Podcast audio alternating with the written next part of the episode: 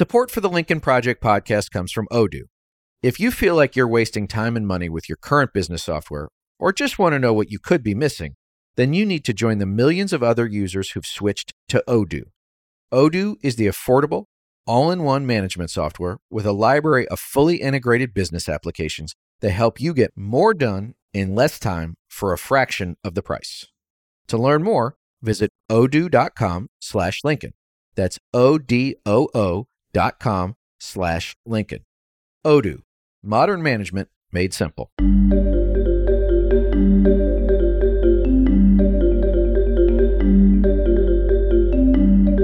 Welcome back to the Lincoln Project. I'm your host, Reed Galen. Today, I'm joined by New York Times bestselling author Sebastian Junger. In addition to his books, he's an award winning journalist, Academy Award nominated documentary filmmaker, and has worked as a contributing editor to Vanity Fair and a special correspondent at ABC News. Earlier this year, he released his latest book, Freedom, which is available wherever fine books are sold. Sebastian, welcome to the show. Thank you very much for having me.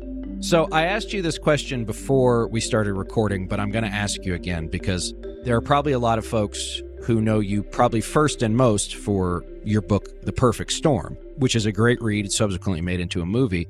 I asked you, how often does it sort of make you scratch your head that the expression a perfect storm is now utilized in every aspect of like the English lexicon? There must have been a sort of hole in the language, a need for that phrase I got it from a meteorologist. I didn't come up with it. A meteorologist I was interviewing about this crazy storm I was writing about. He was tearing his hair out trying to explain to me why it was so bad. And he finally, in frustration, he was like, Look, it was like a perfect storm. Like every variable that could make a storm bad was in this storm. And of course, being a writer, journalist, I was like, Oh, that's a cool phrase. That's definitely going in the book. And then my editor convinced me to make it the title of the book. I was reluctant to because people had died in that storm. There were families that lost loved ones, and I didn't want to say it was perfect. I mean, that felt kind of insulting, but my editor convinced me that there was a way to work around that, that it was respectful. And so we went ahead with that. And there's probably a lot of folks listening for whom maybe that's the only book of yours they've ever read, but you've written subsequent ones that really, I think, dive much deeper into this idea of camaraderie, of comradeship, of brotherhood and sisterhood, a lot of it around combat obviously in Afghanistan. Korengal was one of the documentaries that you co directed, which is an incredible piece of work if you haven't seen it. But your latest book is Freedom. And when I saw that you had released this, I wanted to talk to you because that seems to be much like a perfect storm, whereas it is overused and probably misunderstood or too little understood. This idea of freedom has a lot more going on than the idea of I can do whatever it is I want to do whenever I want to do it, and you can't tell me I can't. But to you, with all that you've seen and all the people you've interacted with, what does freedom mean to you? And then I want to ask a few other questions about the book and how you came to these sort of revelations. Well, the beguiling thing about that word is that it has so many different meanings. And I wanted to write a short book, and I did. It's 130 pages that gets to the heart of why humans are able to be free, like why they are able to maintain their autonomy in the face of a more powerful force, a more powerful foe, or a tyrannical government. We're the only species, the only mammalian species where a smaller individual or a smaller group can defeat in combat a larger one. That's true from mixed martial arts to boxing, all the way on up to, you know, guerrilla warfare and insurgencies. Witness the Taliban who defeated the most powerful military ever in history. Actually, they did it three times if you count the Russians and the British.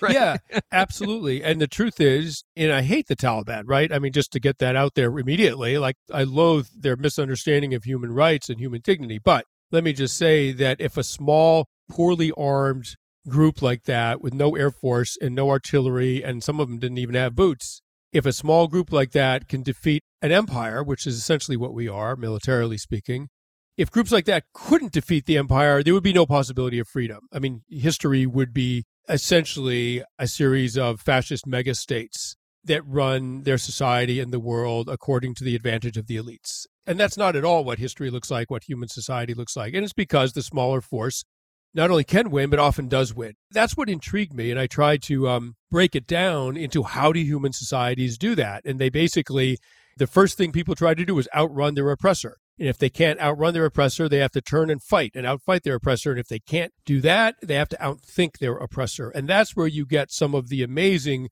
political movements in modern societies. The labor movement in, you know, 100 years ago or so in this country, which was a democracy, but it had a lot of flaws. The labor movement was extraordinary in how it took on the federal government and won. There's also this sort of ultimate definition of freedom, which is that it's internal, it's inside all of us. And I asked a guy, he's not in the book actually, but I had an amazing interview with a guy who had just gotten out of prison. He'd done 25 years or so for committing murder. And, you know, he grew up in a horrendous circumstance and did something terribly, terribly wrong and paid for it. But he educated himself in prison and he got out. I interviewed him a week after he got out. And I asked him, I said, is, is it possible to be more free in prison than outside of prison? I mean, he looked at me like I was crazy. He was like, Yeah, of course it is. Are you kidding? He said, You can't be a drug addict in prison. You can't be distracted by your iPhone in prison. All you got is time. And eventually, with all that time, eventually you're going to have a conversation with yourself about who you really are and what you're doing in there. And when you have that conversation, then you're a free man. And he said that's a conversation that a lot of people on the outside never get to.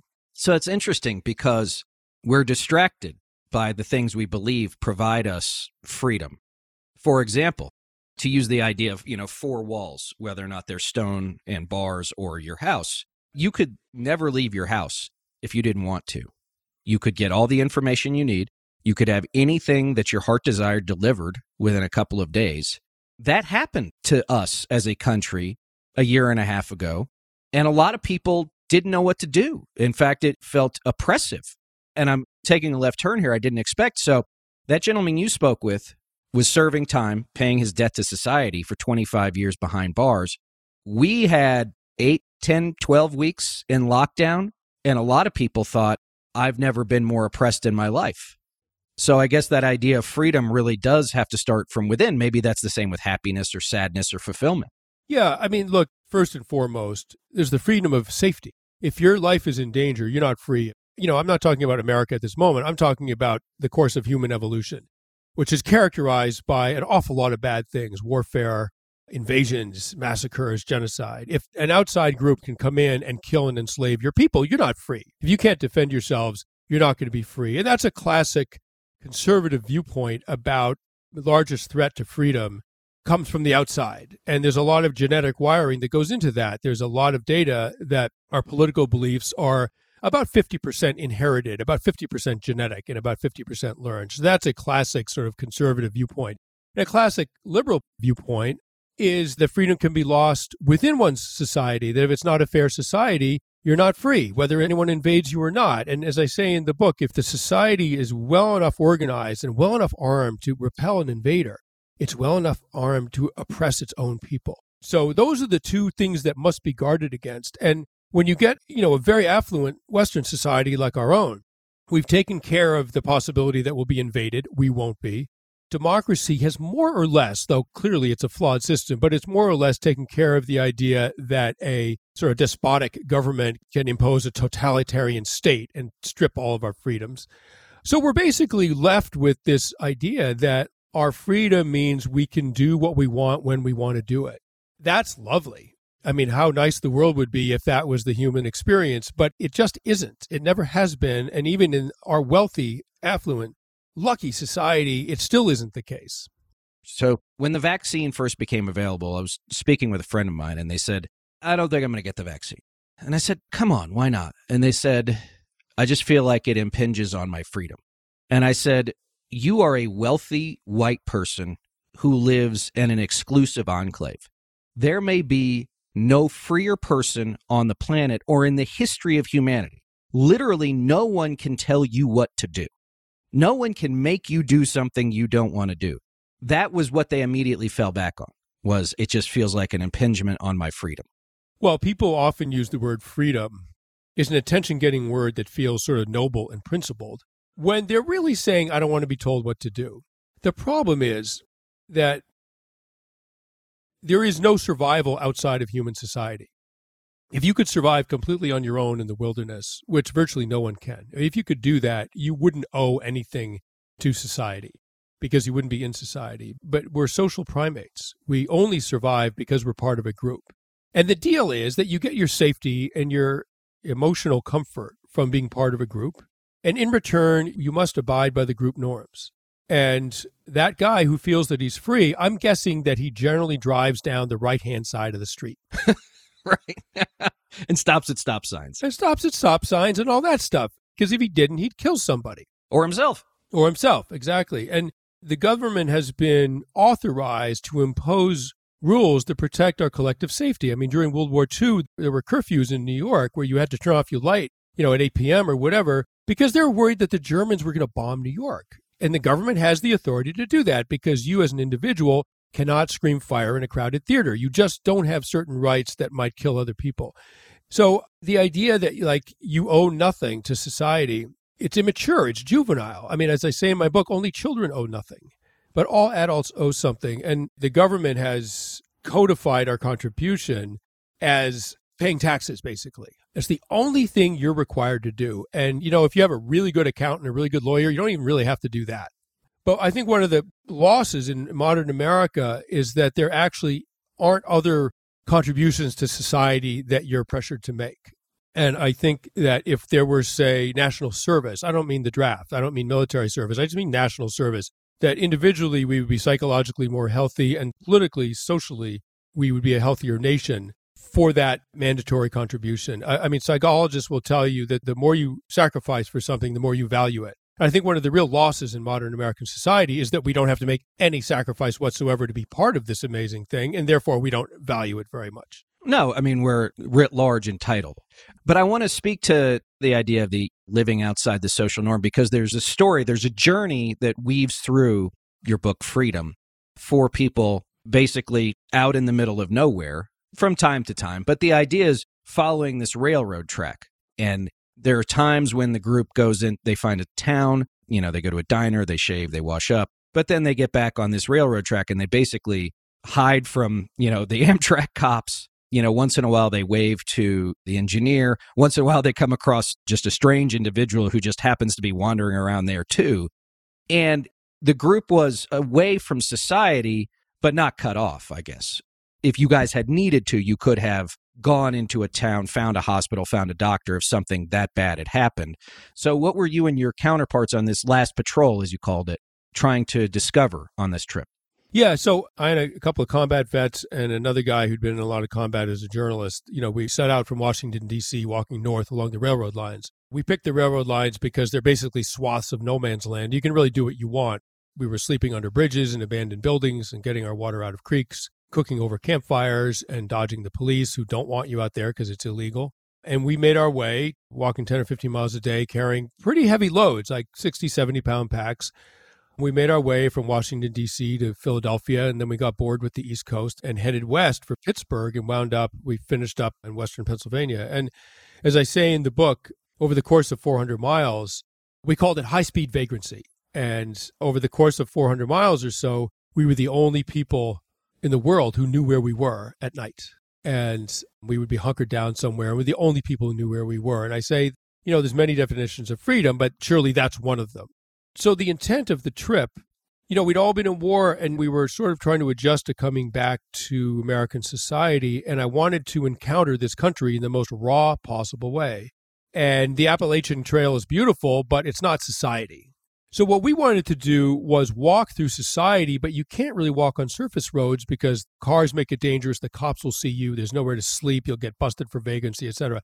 On the railroad lines, I mean, if you'd escaped from prison and needed to get into the next county or the next state unobserved, right, you would move on railroad lines. You know, you wouldn't take a Greyhound. You wouldn't move on surface roads. You get to the nearest freight line and move down that as fast as you could at night, right? Nobody will know you're there. And so that's what was so appealing to us. And, you know, once the cops were looking for us with a helicopter and they still couldn't find us. And so we wanted to encounter America when we needed something. We'd walk into town and buy some more food or a pack of cigarettes or whatever it was we wanted. And we'd keep on walking and out the other side of town, right back onto the tracks and keep going. And you know, the other thing that we wanted was to get that feel again that we'd all had in combat of needing other people for our survival. Though our survival wasn't as jeopardy as it is in combat, but that basic dynamic of the group needs everyone to participate and every individual needs the group or they wouldn't be okay. Like that dynamic, that back and forth sort of mutual connection and need makes people feel really, really good, even if it's just that you went and got the water and filtered the water for dinner or built a fire to cook dinner on. Even if that's all you did, it makes you feel part of a group. And we're hardwired as humans to enjoy that feeling. You know, one time someone started shooting at us in Pennsylvania, and someone grabbed a machete and circled around and tried to get behind the shooter and incapacitate him. And the other guys got behind cover. And, you know, it was like a moment of combat. The guy shot four or five rounds over our head and then he stopped. And that was the end of that. But the loyalty that we felt and the sort of outrage that someone might hurt our brothers, we were right back on a battlefield and it's an extraordinary feeling and a very good feeling, I should say, in some ways.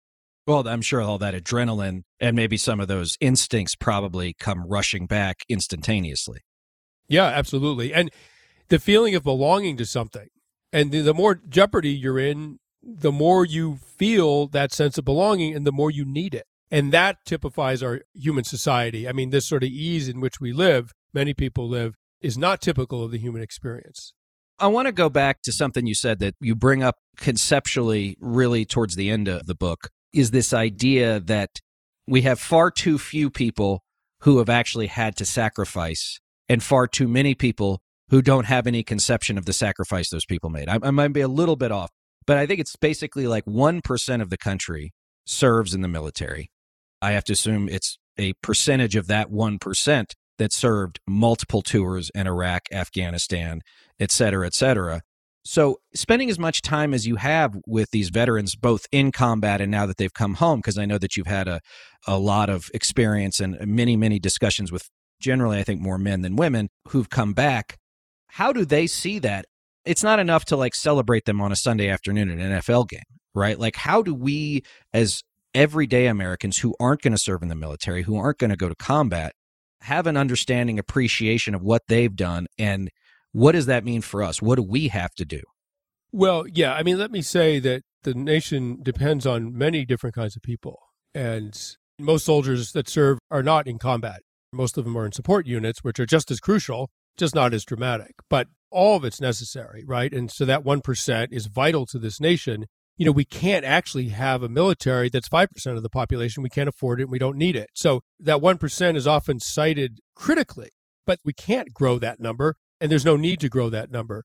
But then there is other large groups of people that are also necessary, like people that drill for oil to put in the cars we all drive around without thinking about it that much farmers, teachers. I mean, there are industries like farming that are incredibly dangerous. And so I would just say that the Americans are unconnected from their military unless they're from a military family, but they're really they're unconnected from just about everything that keeps them alive. And in any traditional small-scale tribal society, every person would be keenly aware of the contribution of all the other kinds of people who make survival possible, including the warriors, but not limited to the warriors. And so I think one of the things that this country has to do is sort of wake up to the fact that we need all kinds of people. And there actually isn't a moral hierarchy that has the soldiers at the top. No one's at the top of that moral hierarchy if they're necessary to the nation for our, our survival. That brings up something interesting because as you were talking about whether or not it was hunter gatherer tribes or the way that primates, chimpanzees, live, you seemed almost a little bit wistful for the idea that there was a group of people, individuals, where everybody knew their job, everybody did their job, and there was that social equality across the band, for lack of a better way to put it. How do we find those things? If we have friends, we have communities, we have people our kids go to school with, the people we work with, what were you trying to tell us with the sort of descriptions of those people? My point was just this that the issue of fairness is core to people's sense of dignity and self worth, that they're part of a fair system. And hunter gatherer society, one of the hallmarks of it is that it was quite egalitarian.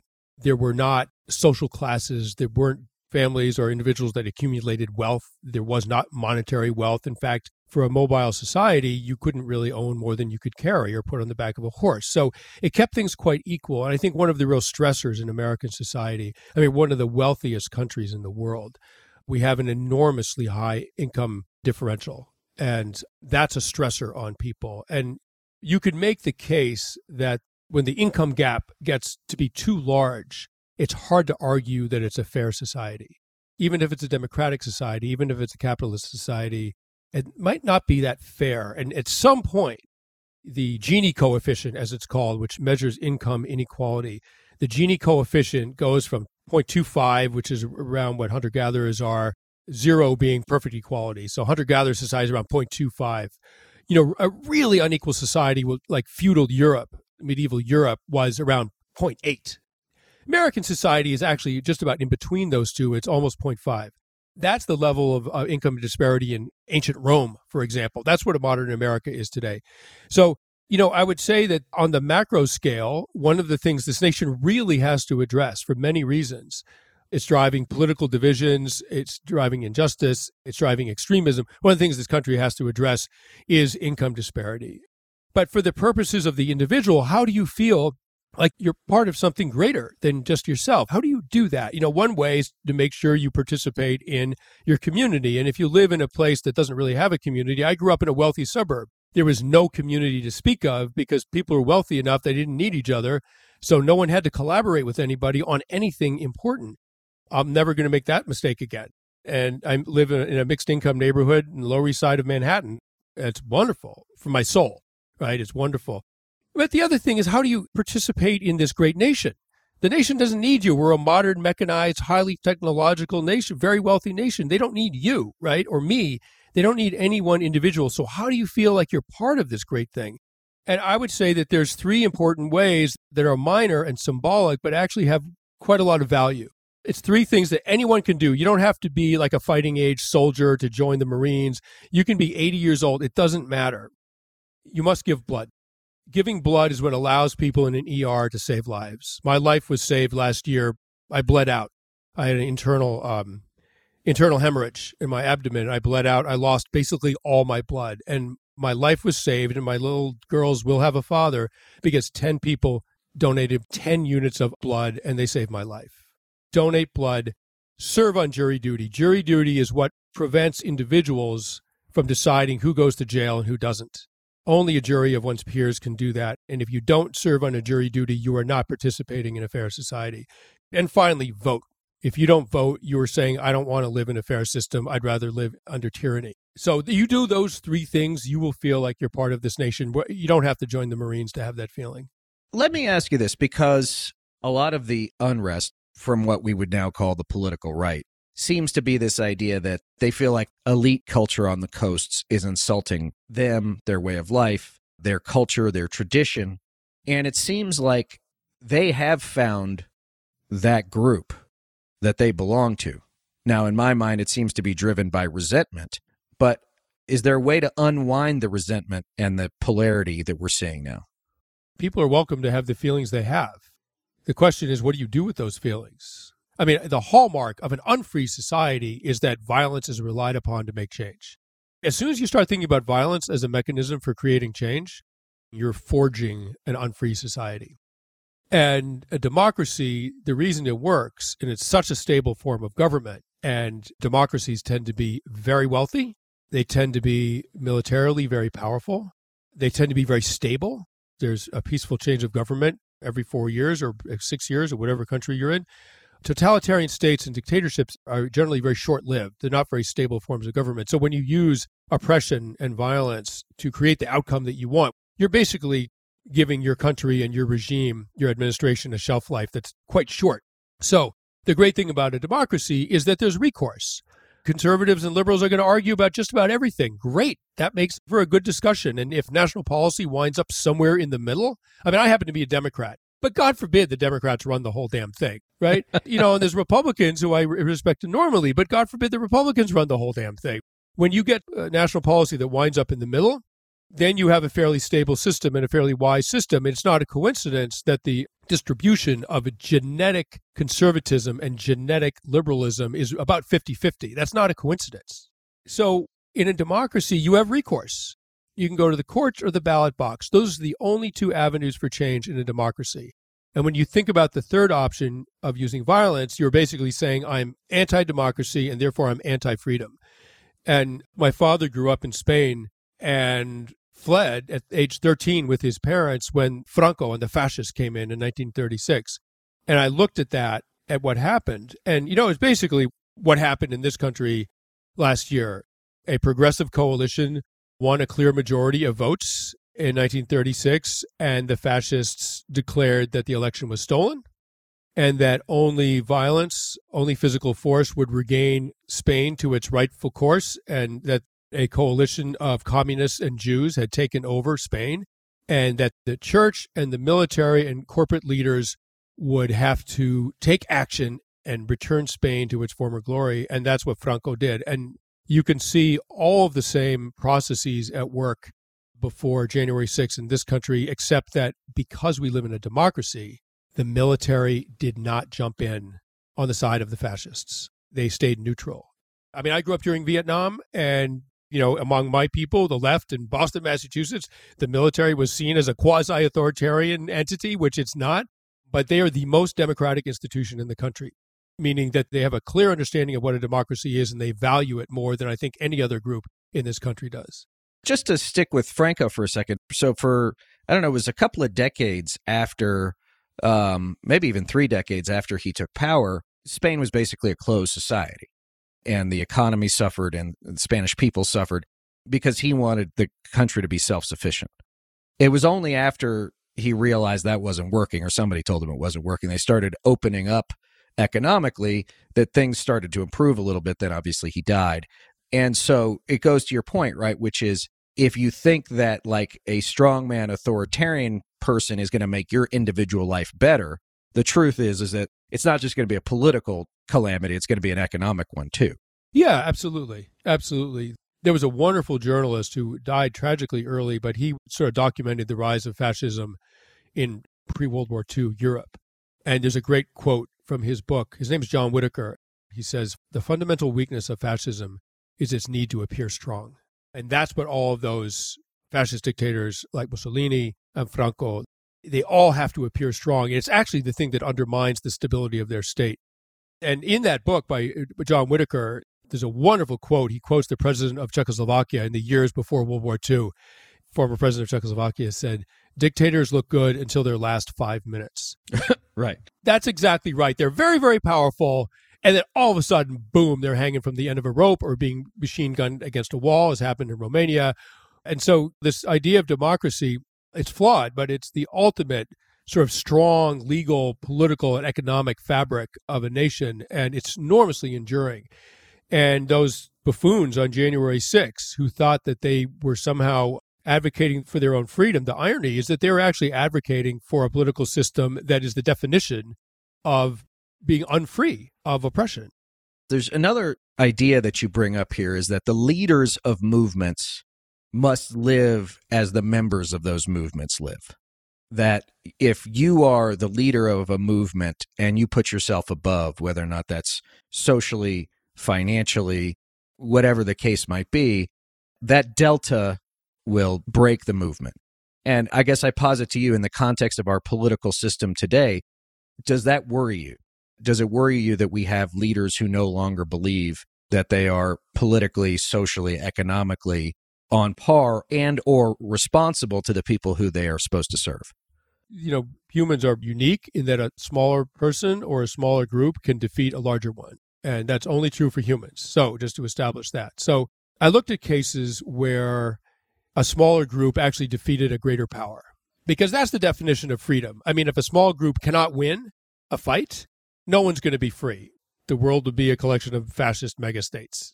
But the truth is that small groups can win. I looked at Montenegro when the Ottoman Empire invaded in the early 1600s. And, you know, the Ottomans outnumbered the Montenegrins 12 to 1 and got their hat handed to them over and over again. And the Montenegrins remained free. The Taliban defeated the United States. So, what are the commonalities that these successful underdog groups have? And I wanted to find out what those were, right? So, one of them, there are many, but one of the commonalities is that they had leadership that was self sacrificing. Basically, they had leadership that was willing to die for the cause, either literally or figuratively. So, you know, I looked at the Easter Rising in Ireland, and there was an insurgent commander named Connolly who commanded the uprising forces in Dublin. And he drove his aides crazy by just taking unbelievable risks. He wouldn't order anyone to do something that he wouldn't do. So he was constantly out in the middle of the gunfire trying to figure out where to put the sandbags and this and that. And he got shot twice. And then after it was over, he was executed by the Brits. So that is leadership. And a quote leader who does not take risks, who blames others for their mistakes, who uses their position to increase their own personal power, that's not leadership, it's opportunism. And those people really should be thrown off a cliff. Literally or figuratively, that's up to you to decide before I get myself in trouble here. So, back to your question about does it worry me in this country about the quality of the leadership? Yes, it does worry me. I mean, fortunately, we don't live in a situation where our leaders have to have physical courage, where the gunfire rings out and they stand tall and brave the bullets. Like, we're not at that stage of our country's evolution. But there's a moral equivalent of that, right? I mean, in, in the corporate world, there's the corporate leader that refuses the year end bonus on years when there was a downturn in the market and that they're looking at layoffs. And likewise for politicians, I mean, if you're not willing to die for your beliefs, which is maybe not a realistic expectation right now, at least be willing to sacrifice your career for your beliefs. So when you have someone like Mitt Romney, who I did not vote for, I'm a Democrat, right? I didn't vote for Mitt Romney. I had a few problems with his policies, but he really stood up to the Trumpers and he stood up in the terrain of what are core American democratic values. And if you're violating them, I don't care what party you're in, I'm going to stand up to you. And likewise, Liz Cheney.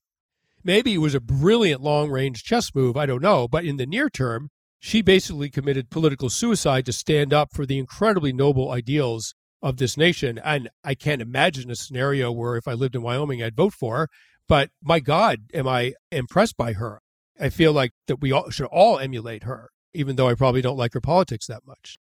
I want to ask two questions off of Liz Cheney. One is that we have heard, and this is not surprising, that there might be a couple, three dozen House Republicans who will not say anything publicly about the direction of their party.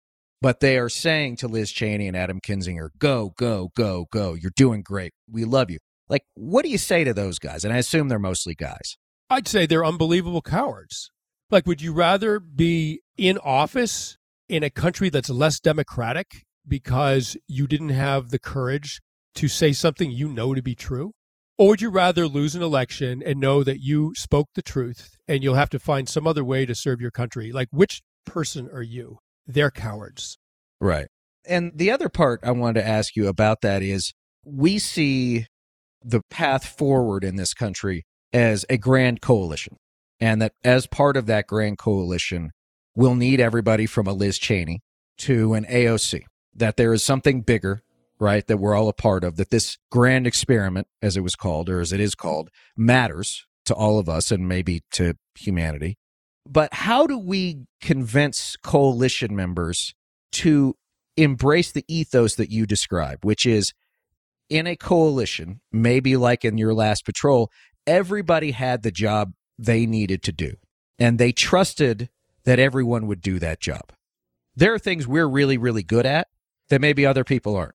And there are things that other people are really, really good at that we would not assume to try and take on, but we're hoping they do. How do we imbue that spirit with a sort of newfound pro democracy coalition? It's tricky because we live in a free society, so you can't compel speech. You can't compel action. You can compel people to pay their taxes, but not even that. I mean, if they want to go to prison instead, well, then off they go. How do you compel people to do the right thing, even if it's not in their personal interest. Soldiers do that all the time. Even if they don't believe in the nobility of the cause, they believe in the sacred imperative of survival. And they're never going to let their buddy down. Exactly. And so in this country, first of all, my friend Sarah Chayes has written unbelievably good work about how corruption works around the world. And having lived in Afghanistan for 10 years as a private citizen and been all over the Middle East, she finally turned her lens on corruption in America. And she said, you know, the political system is unbelievably corrupt in this country. And you have many politicians who have tens or hundreds of millions of dollars. It's clear that there's a feedback loop of influence and self dealing and corporate rewards for people that we elect to office and that they're not representing the people, they're representing corporations. And I don't think anyone on either side of the aisle would dispute that fact. So the first thing you have to do is stop the corrupting influence of money. And I don't know how you do that, but this will never be a completely free society until we get money out of politics, corporate money out of politics. And the other big influencer on this is just the toxic role of contemptuous speech in politics. Al Qaeda is never going to topple this democracy, right? They can hurt us, they can kill us. They're not going to destroy the country. We're the most powerful country in the world. The only group that can destroy America is America. And the way that's going to happen isn't with bullets, it's with words. And when people start saying, you know, I don't identify as an American, I identify as a Democrat or as a Republican or whatever the subgroup is, the implication there is that other people aren't worthy of the citizenship that you enjoy. And when you have very powerful media figures and politicians that speak with contempt about their colleagues across the aisle, you are basically writing the death certificate of a democracy. And I feel like that's actually a matter of national security and it's covered under free speech. But there's no reason at all that when a politician says something really stupid like that, that that person's political party can't step up and say he or she has the right to talk like that, but the institution of the Republican Party or the Democratic Party officially and publicly condemns that way of speaking. And if we started doing that, it actually, I think, would start to have an effect on the body politic of this country. Well, you know, it's interesting, and this is something you noted when you were talking about the chimpanzee communities, but something that always reminds me of the Ken Burns Vietnam documentary. There's a former Marine from St. Louis, and he said, My entire time in Vietnam, I only killed one Vietnamese, but I killed hundreds. And then he just rattles off a whole bunch of Asian epithets. And he said, You see, that's how easy it is. You go from a subject to an object, and it's really easy. And that's a psychological mechanism that protects people from the horror of killing. And it's totally understandable that soldiers do that. It's not pretty, it's not nice, but it happens in every single war that's ever occurred in human history. And psychologically, it's an understandable process. When you start doing that with your own countrymen and countrywomen, you are basically saying the enemy is within the walls and we are getting ready for a civil war because the enemy wants to destroy this country and the enemy are the Republicans or the enemy are the Democrats. And when you have politicians or media leaders, some of them very, very wealthy people, who start leveraging their power by using that kind of rhetoric, it's a deeply traitorous thing to do. And again, it's free speech in this country. You can't actually throw someone off a cliff for it. But there's no reason the political parties can't condemn that kind of nonsense. Well, and as my father used to say to me, and I'm sure many fathers said to many teenage sons throughout the eons, just because you can do something doesn't mean you should. Well, Sebastian, thank you for joining me today. This has been a fascinating discussion. Everybody out there, the book is Freedom. You can find it at your local bookseller. You can find it on Amazon or wherever. Sebastian, before we let you go, where can our listeners find you online on social media? You know, I don't do a lot of social media right now. My book is out. I mean, I have a flip phone, right? but I, I do have a Twitter you. account, a Facebook account, and my publisher sort of handles those and basically puts out material from my books or articles that I've written. I wrote a analysis of Afghanistan where I spent a lot of time. They came out in Vanity Fair last week. It's easy to find online. But basically, SebastianJunger.com is my website, and you can get messages to me on Facebook. I think I'm the only Sebastian Junger in existence, so I'm pretty easy to find. Well, as always, everyone, you can find me on Twitter at Reed Galen. Sebastian, thank you so much for joining me. The book is Freedom. Guys, it is absolutely worth the read, and we will see you next time.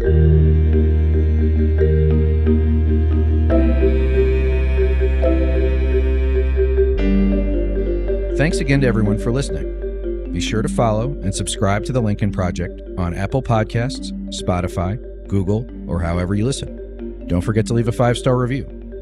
To connect with us, follow us on Twitter at Project Lincoln. And for more information on our movement, to join our mailing list, subscribe to our newsletter, or make a contribution to our efforts, visit lincolnproject.us. Also, be sure to check out our LPTV lineup, including The Breakdown with Tara Setmayer and Rick Wilson which airs Tuesdays and Thursdays at 8 p.m. Eastern, as well as We're Speaking with Lisa Senecal and Maya May, which airs Wednesday nights at 8 p.m. Eastern. All shows you can stream live on the Lincoln Project's YouTube, Facebook, and Twitter pages. And we'd love you to join us for our newest show, Lunch with Lincoln, which airs every Friday at noon Eastern on our YouTube channel. For the Lincoln Project, I'm Reed Galen. See you on the next episode.